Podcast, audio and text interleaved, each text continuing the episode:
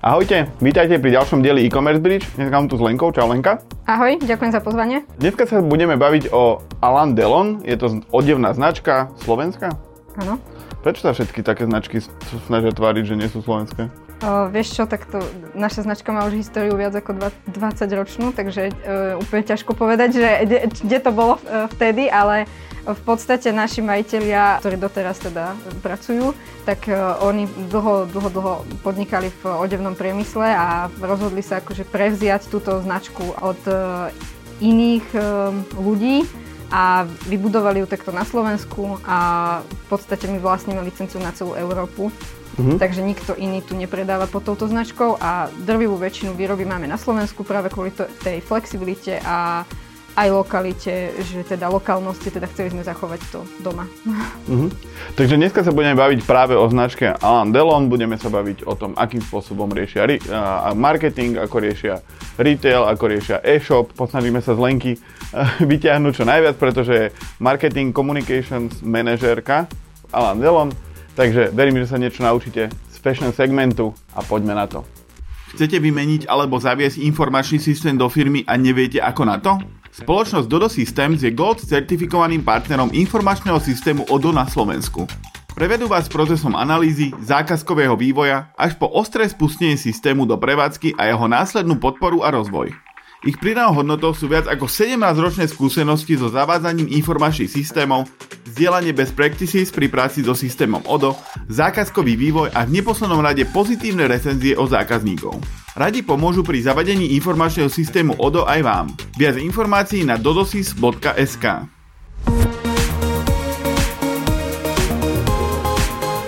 Ako predávať veci cez internet, jedna vec je predávať pračky, druhá vec nejaké vyživové doplnky a tretia vec niečo, čo si musí človek vyskúšať. Ako veľmi zlé je predávať obleky? Obleky paradoxne nie sú až také zlé e, v tom predaji, ale čo by som k oblekom povedala, tak u nás je najprezeranejšou kategóriou oblek, e, čo sa týka teda tej prehliadanosti produktov, ale samozrejme obleky sú na vyskúšanie a treba si to vyskúšať, aby to sedelo tak, ako má. Takže my s tým počítame, že ten zákazník si to naozaj v tom e-shope pozrie a príde do tej predajne, lebo si to chce vyskúšať, chce si to možno upraviť na mieru, čo robíme tiež. Takže skrátiť nohavice, zúžiť e, sako, skrátiť rukav alebo nie, také nejaké základné úpravy. Jednoducho my chceme, aby ten zákazník dobre vyzeral v tom oblečení a aj sa dobre cítil, takže e, tak ne, nepredáva sa to samozrejme. My ne, nepočítame s tým, že tie obleky sa budú úplne predávať cez ten internet. Ale máme zákazníkov, ktorí už vedia svoju veľkosť, vedia, že im to sedí, sedí a nepotrebujú žiadne úpravy, tak si to objednávajú. Mm-hmm. Pre divákov a poslucháčov predávať uh, topánky a trička a Adidas, neviem čo, uh, je niečo iné ako predávať uh, takúto konfekciu a, ako Alan Delon. Čiže to nefunguje tak ako cez uh, Zalando alebo You, že si objednáte 6 druhov čižiem a tie, ktoré sedia, si necháte a zvyšok pošlete preč. Je tam niečo, čo sa za posledný rok zmenilo? Pretože počas korony sme si všetci hovorili, že o, ako ľudia sa naučia nakupovať viac na internete a veci, ktoré tam predtým ne, nenakupovali. Už z, z viacerých zdrojov mám, že to tak úplne nie je. Proste sa to vrátilo do tých starých kolají bez akejkoľvek edukácie a zmeny. Ako to vnímaš ty? No ja by som v prvom rade povedala to, že ten, my, my nepredávame iba oblečenie, my predávame ako keby aj nejaký zážitok z toho nosenia alebo z toho odievania celé, celkovo a snažíme sa tých zákazníkov aj vzdelávať. A na tom internete ten zážitok nie je úplne 100%, lebo sa nedá všetko preniesť na ten internet. Takže veľa z tých našich zákazníkov si aj užíva tie návštevy tých predajní práve kvôli tomu zažitku z nakupovania, že tam má niekoho, k tomu poradí, že mu donesie tie veci, že mu povie, čo s čím skombinovať. Hlavne tí páni sú takí v tomto špecifickí, že e, potrebujú ako keby tú asistenciu často e, pri nákupe. Nie všetci, samozrejme, nechcem to generalizovať, ale veľa z nich potrebuje takú tú asistenciu a sú vďační za, mm, práve za ten servis, ktorý dostávajú v tej predajni. Čiže aj keby mali tú možnosť nakupovať v tom e-shope, tak oni, sa, oni radšej idú do tej predajne a e, strávia tam ten čas, lebo chcú celý ten zážitok ako keby z toho nákupu dostať. Takže um, ako na, naši zákazníci sa vrátili prioritne do tých predajní. Ako vy máte 9 a, kamenných predajní v princípe po celom Slovensku. Čiže je to tak, že je to pre divákov a poslucháčov je to ešte zaujímavejšie ako baviť sa o čistom e-shope, pretože vy ste ako keby ukážkový príklad toho, že máme relatívne veľa predajní, ale máme aj tú internetovú stránku a ten e-shop, ktorý ale nie je prioritne, no je akože funkcionalitne e-shop, ale používa sa skôr ako e-shop alebo skôr ako katalóg, ktorý si tí ľudia pozerajú? Neviem to akože povedať, že či je skôr tak alebo tak používaný. Máme samozrejme aj nákupy cez internet, lebo o, sú zákazníci, ako som povedala, že ktorí sú zvyknutí u nás nakupovať, vedia svoje veľkosti a nemajú absolútne problém si, si objednať o, veci, ktoré potom nevratia, lebo vedia, že im sedia. Ale takisto máme zo pár zákazníkov, ktorí si presne objednajú dve veľkosti, tri veľkosti alebo viac vecí a vrátia ich. Máme bezplatné vrátenie, takže to nie je nejaký extrémna, extrémna záťaž. Takže samozrejme máme funkcionalitu e-shopu, ktorá normálne funguje a teda aj, aj chodia objednávky, ale takisto e, vieme o tom, že ten e-shop slúži aj ako akýsi katalóg e, na prezeranie pre tých našich zákazníkov, ktorí prídu do tej predajne alebo chcú prísť do tej predajne a vybrať si alebo vyskúšať si to oblečenie na mieste, ale robia si prieskum e, vopred. A máme napríklad takú funkciu, že rezervácia v predajni, lebo chceme, aby ten zákazník, keď už príde do tej predajne, aby tam mal napríklad tú svoju veľkosť, aby sa mu nestalo, že, že tam nebude, že by musel cestovať do inej predajne, alebo nebude aj čakať. Takže máme tam tú možnosť rezervácie, čiže vie si to tam rezervovať a kolegyne sa mu ozvu a príde do predajne už keď tam má tú svoju veľkosť, alebo veľkosti, keď si viac vecí chce vyskúšať a on už príde vlastne na odložené veci tam má nachystané. Dobre, teda vy tam ako keby máte nejakú bázu tých klasických klientov, ktorých máte z predajní už ako keby získaných prípadne nejakých z organiku, však o tom sa ešte budeme baviť, akým spôsobom máte tú kontentovú stratégiu, ale máte aj nejaké že reklamné kanály, že na kľúčové slovo oblek, alebo košel, alebo niečo podobné, že robíte aj tú priamu akvizíciu iba na e-shop s cieľom, aby si tam proste niekto niečo kúpil klasicky? Áno, určite, ale my neoddelujeme tých zákazníkov, ako keby, že toto je zákazník z kamennej predajne a toto je z e-shopu zákazník. Máme vernostný systém a uh, týchto, týchto zákazníkov vidíme, kde nakupujú, ako často nakupujú a tak ďalej. Ale určite má, sú aj takí, ktorých nemáme v tom systéme a nakupujú rovnakým obidvoma spôsobmi. A áno, robíme aj akvizíciu ako keby do e-shopu alebo uh, že promujeme e-shop rôznymi kanálmi, tak samozrejme Google Ads a Facebook a Instagram a všetky tieto kanály využívame. My to bereme ale aj tak, že jednoducho uh, posilňujeme tú značku, čiže dávame sa do pozornosti v podstate. A riešite ten na obničenú, ako keby, že teda miniete 1000 eur na Google reklamách, dajme tomu, ale asi sa to neprejaví v nejakom, že z tisíc objednáv, teda z tisíc eur mám teraz 10 tisíc obrad na e-shope. E, riešite nejak toto vyhodnocovanie, že ako sa vám to oplatí? No to veľmi ťažko sa to vyhodnocuje, lebo e, často tie dáta vlastne nemáme o tých zákazníkoch, ktorí vidia tú reklamu a prídu potom do, e, do predajne. Toto, tam sa nám v podstate veľa ako keby zákazníkov stráca, ale ako som povedala, e, my toto bereme do úvahy pri vyhodnocovaní, čiže áno, dívame sa na to, že OK, tak akvizícia zákazníka na inter, v internetovom obchode stála toľko, ale my vieme, že ešte bolo XY zákazníkov, ktorí prišlo do mm, predajne, o ktorých nevieme, nevieme za koľko nakúpili a tak ďalej. Takže bereme ako keby túto premenu do úvahy vždy pri vyhodnocovaní. Uh-huh. A čo je pre teba, podľa teba pri tom fashion segmente fakt, že kľúčové v rámci toho e-shopu? Ja viem, že vy tam nemáte, akože nie je to zrovna Zalando, ale je tam, sú tam nejaké parametre toho e-shopu, ktoré by si odporúčala divákom a posluchačom, že keď robíte fashion, tak toto na e-shope je fakt dôležité? No určite dobré fotky, veľké fotky, pekné fotky, detail, detailné fotky. Všeobecne ľudia, keď si kúpujú oblečenie cez internet, podľa mňa sa dívajú na to, z čoho je to, alebo teda mali by sa dívať na to, z čoho je to, aké je to materiálové zloženie, ako sa o to starať, nejaké detaily o tom oblečení, lebo keď si to nevie človek obchytať alebo vyskúšať, tak akože čo najviac. Veľkostná tabulka podľa mňa je veľmi dôležitá a, a takisto, aby tam čo najviac informácií ten zákazník dostal o tom, čo si kúpi a ako to vyzerá, ako sa v tom možno cíti a tak ďalej. Takže to, to je za mňa podľa mňa také najdôležitejšie v tej, v tej móde cez internet. Lebo keď sa predávajú také štandardné veci, že ja neviem, taký prvý plán, že kupujem šaty alebo oblečenie z Turecka, preto to proste reselujem. Často majú tie fotky z katalógov, z nejakých mm-hmm. XML feedov, tam sú často tie fotky relatívne malé kvôli nejakému dátovému toku a tomu, že to je tiež pre divákov a poslucháčov, že vy keď si stiahujete niečo z XML feedu, tak väčšinou sú tie fotky už nejakým spôsobom prispôsobené alebo skomprimované, už nie sú ako keby v tej maximálnej veľkosti, v ktorých to ten výrobca možno aj má, ale nedistribuje, lebo proste nemôže si platiť teraz e, server, ktorý by to uh, utiahol. Myslím si, že každý, kto predáva fashion, tak by mal mať vlastné fotky? Podľa mňa je to veľmi dôležité a kľúčové ako, ťažko sa mi hodnotí, lebo uh, my teda predávame vlastné oblečenie, my sme výrobcovia toho oblečenia, čiže my ne, skupujeme nejaké oblečenie, ktoré ako keby potom predávame ďalej.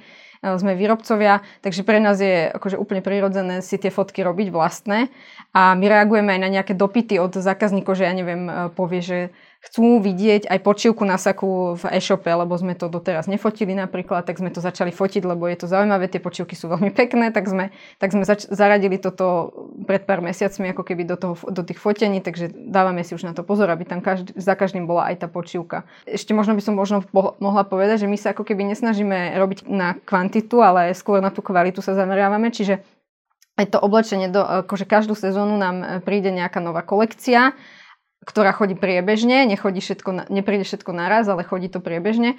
A aj podľa počasia, hej, že napríklad teraz bol september veľmi teplý, no tak, e, alebo že kabaty sa začínajú nosiť november, alebo tak podľa počasia, takže postupne nám, zač- nám chodia tie veci do predajne. A e, čo som chcela povedať je, že e, snažíme sa, aby to oblečenie bolo rôznorodé, aby si tam vybral, vybrali rôzni zákazníci, aby mali na výber aby nebolo veľa kusov ako keby z toho istého, čiže e, tá ponuka je taká, že limitovanejšia možno, ako v iných e, väčších obchodoch, ale snažíme sa, aby nebol každý druhý človek na ulici oblečený rovnako, alebo aby to bolo také aj, aj špecifické trošku, ale zároveň jedinečné a na tú kvalitu najmä teda dbáme, lebo to, to je pre nás najdôležitejšie asi.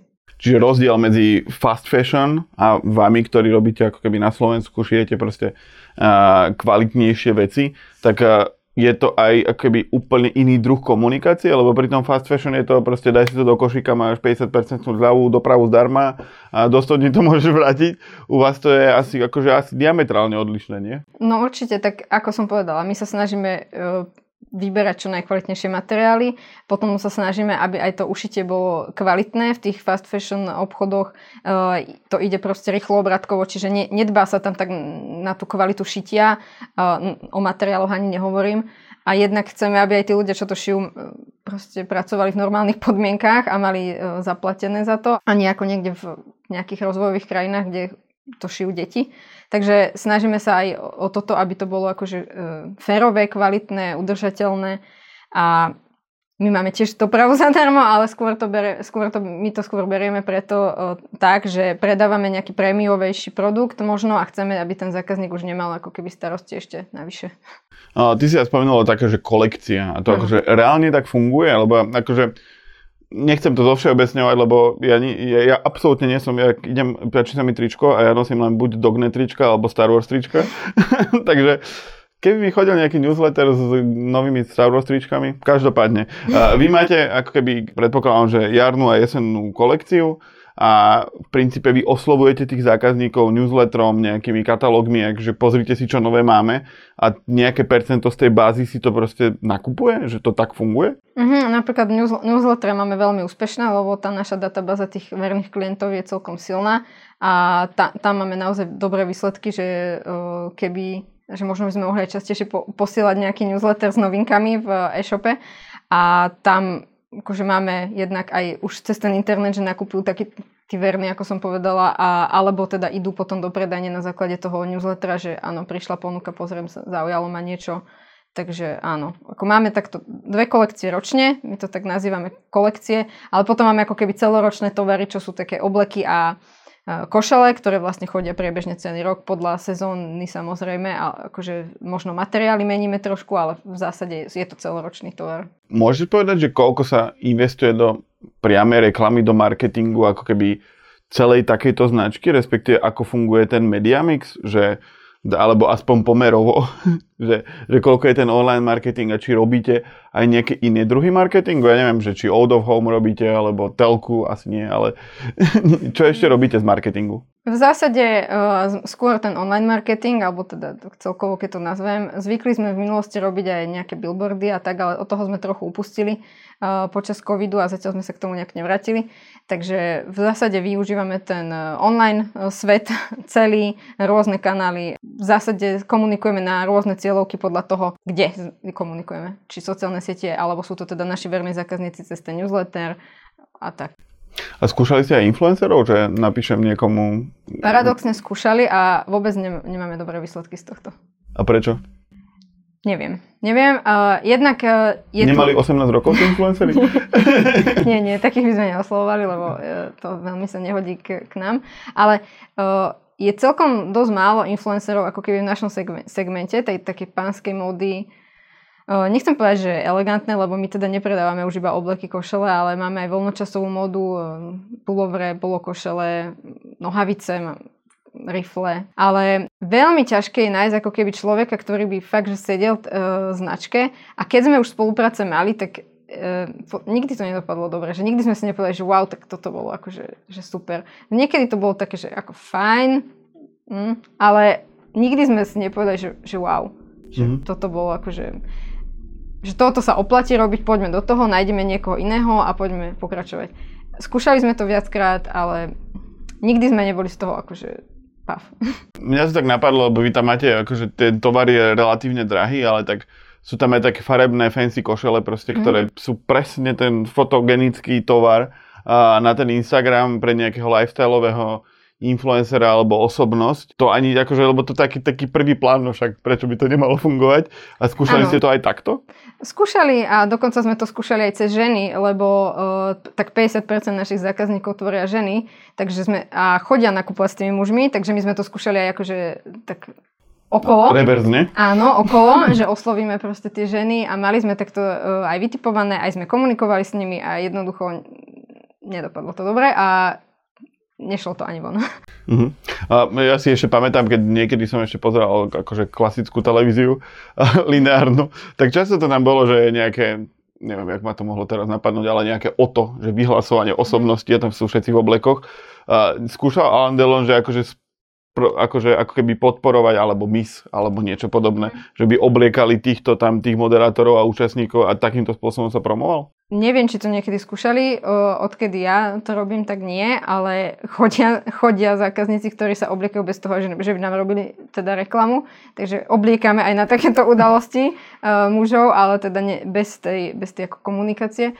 A nejak uh, takéto veci až tak nefungujú podľa mňa. Akože áno, to budovanie značky, tá značka možno rastie, že je, je videná, ale ono to nefunguje úplne uh, z takého, že jeden výkrik, to by musela byť dlhodobá stratégia, si myslím, v tomto. Mm-hmm.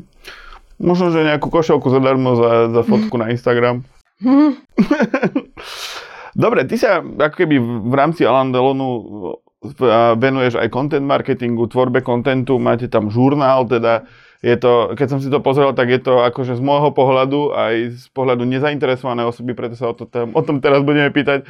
Nefunguje váš biznis tak, ako očakávate? Zastal váš marketing na bode mrazu a hľadáte, ktorým smerom sa pohnúť? Kde, ako a na koho cieliť vašu reklamu? Odporúčame zamyslieť sa a pripraviť marketingovú stratégiu vašej spoločnosti. Nepomohlo? Neviete ako na to? Nevadí. Radi vám pomôžeme www.birdline.sk že je to ako keby taký, že overkill na to, že akože koľko kontentu tam robíte, ako kvalitný, na to, že, že, že ako, ako to, aký impact to môže mať, tak ako by si predstavila ten žurnál, ktorý máte? Žurnál vznikol, myslím, že rok po vzniku e, e-shopu v roku 2016. Bol to pôvodne taký doplnok e, toho obsahu aj na sociálnych sieťach e, a toho, toho e-shopu. Chceli sme ten zážitok z tej predajne, z toho nákupu preniesť tak trošku aj do toho online sveta a chceli sme vzdelávať tých zákazníkov, že to, čo mu povie tá predavačka tomu pánovi pri nákupe, že ja neviem, ako sa má starať o to oblečenie, alebo ako to má zladiť, alebo ako mu to má sedieť na tele, tak chceli sme takéto praktické informácie preniesť aj do toho online. Takže to prvé články vznikali presne také veľmi praktické typy, style guidy sme ich nazvali. Takže to bolo, ako, ako si vybrať oblek, ako si košelu vybrať, ako sa správne odmerať, keď si to cez e-shop objednáva človek Veľa takýchto praktických článkov tam vzniklo, ktoré mimochodom doteraz akože recyklujeme, lebo to je v podstate ne, nestarnúci mm. obsah. Takže často si to prefotíme a znovu to ako keby osviežime v nejakej sezóne, keď je plesová, tak smoking vyťahneme, alebo ako si uviazať kravatu, alebo motylika, hej, a podobné praktické informácie. No a potom postupne sa to začalo tak nejako nabalovať, že chceli sme z toho vytvoriť také lifestyleové médium. Prináša tam témy, ktoré zaujímajú našich zákazníkov, aj mimo tej módy. Čiže sme sa prestali zaoberať iba tou modou, že tie praktické typy tam stále sú, ale doplnili sme to o rôzne rozhovory so zaujímavými osobnosťami, alebo cestovateľské typy, o nejaké e, typy, čo sa týka, ja neviem, aut alebo iných športov, také, také proste pánske vyslovenie témy. Máme tam veľa, veľa tém, ktorý, ktorým, ktoré sa snažíme mixovať tak, aby sa, e, sa to obmienialo, aby to nebolo stále o tom istom a e, vlastne tie produkty tam vždy umiestňujeme, alebo teda snažíme sa ich umiestňovať čo najnatívnejšie, obzvlášť v tých článkoch, ktoré sa netýkajú módy, sa snažíme tam tie produkty v podstate umiestniť iba tak, že, že buď ich má ten človek oblečené, alebo je tam uh, nejaká ilustračná fotka, kde je niekto oblečený v našom oblečení a tie produkty už len potom pod fotkou označíme, alebo teda akože dá sa na ne prekliknúť do e-shopu ale nerobíme to nejako natlakovo. Aj keď robím rozhovory s niekým, s nejakými osobnostiami, tak ja sa vôbec, alebo teda snažím sa nepýtať sa otázky, e, čo si obliekaš vo voľnom čase, alebo ako chodíš To by mala byť prvá otázka. Nie, nie, nie. Vy, vyhýbame, ako, podstate je to úplne nezaujímavé, keď, je, keď ja neviem, robím rozhovor s nejakým šéf-kuchárom, tak akože ľudí nezaujíma, že čo on nosí ako oblečené vo svojom voľnom čase. A v podstate ani nás to nezaujíma. Ako, Kým to nie je Alan Delon. nie, ale tak nezaujíma nás to akože do toho rozhovoru si myslím. Takže my sa vyhýbame takýmto témam, snažíme sa, aby to bolo fakt čo najnatívnejšie, ako keby to oblečenie tam dané. A tvoríte to ako obsah, ktorý nemá nejaký ako keby cieľ mať nejaký or, organickú návštevnosť, alebo je tam za tým nejaká SEO analýza, alebo ten kontentový plán vychádza len z tých interesov, že toto by ich mohlo zaujímať bez ohľadu na organik? Nie, nie, nie. Samozrejme, že do toho vstupuje viac faktorov, od ktorých vyberáme témy, jednak aj od obdobia, takže vieme, že ja neviem, ide, idú svadby, a napíšem článok o histórii svadobnej módy napríklad, hej, ako sa vyvíjala, a, alebo niečo podobné. Takže sledujeme aj trendy alebo, obdobia, v ktorom píšeme, sledujeme samozrejme aj vyhľadávanie, čo, uh, aké kľúčové slova sa teraz vyhľadávajú a na čo by sme vedeli uh, spraviť článok. Takisto sledujeme napríklad aj veci, ktoré, že potrebujeme podporiť nejaký typ produktu u nás v e-shope alebo v e-shope všeobecne v predaji, tak, tak napíšeme, ja neviem, teraz si vymyslím, uh, potrebujeme džínsy alebo ukázať, že máme džínsy, lebo možno veľa ľudí nevie vôbec, že predávame džínsy. No tak sme si spravili takú sériu článkov o histórii uh, džínsov, že ako to vlastne vzniklo, bolo to pracovné oblečenie pôvodne, ako sa to, ako sa to vyvinulo a tak ďalej. Potom uh, píšeme o tom, ako sa starať o oblečenie, tak sme napísali presne, ako sa starať o džínsy, aby vydržali čo najdlhšie fit, aby nevybledli, aby proste dlho, dlho slúžili.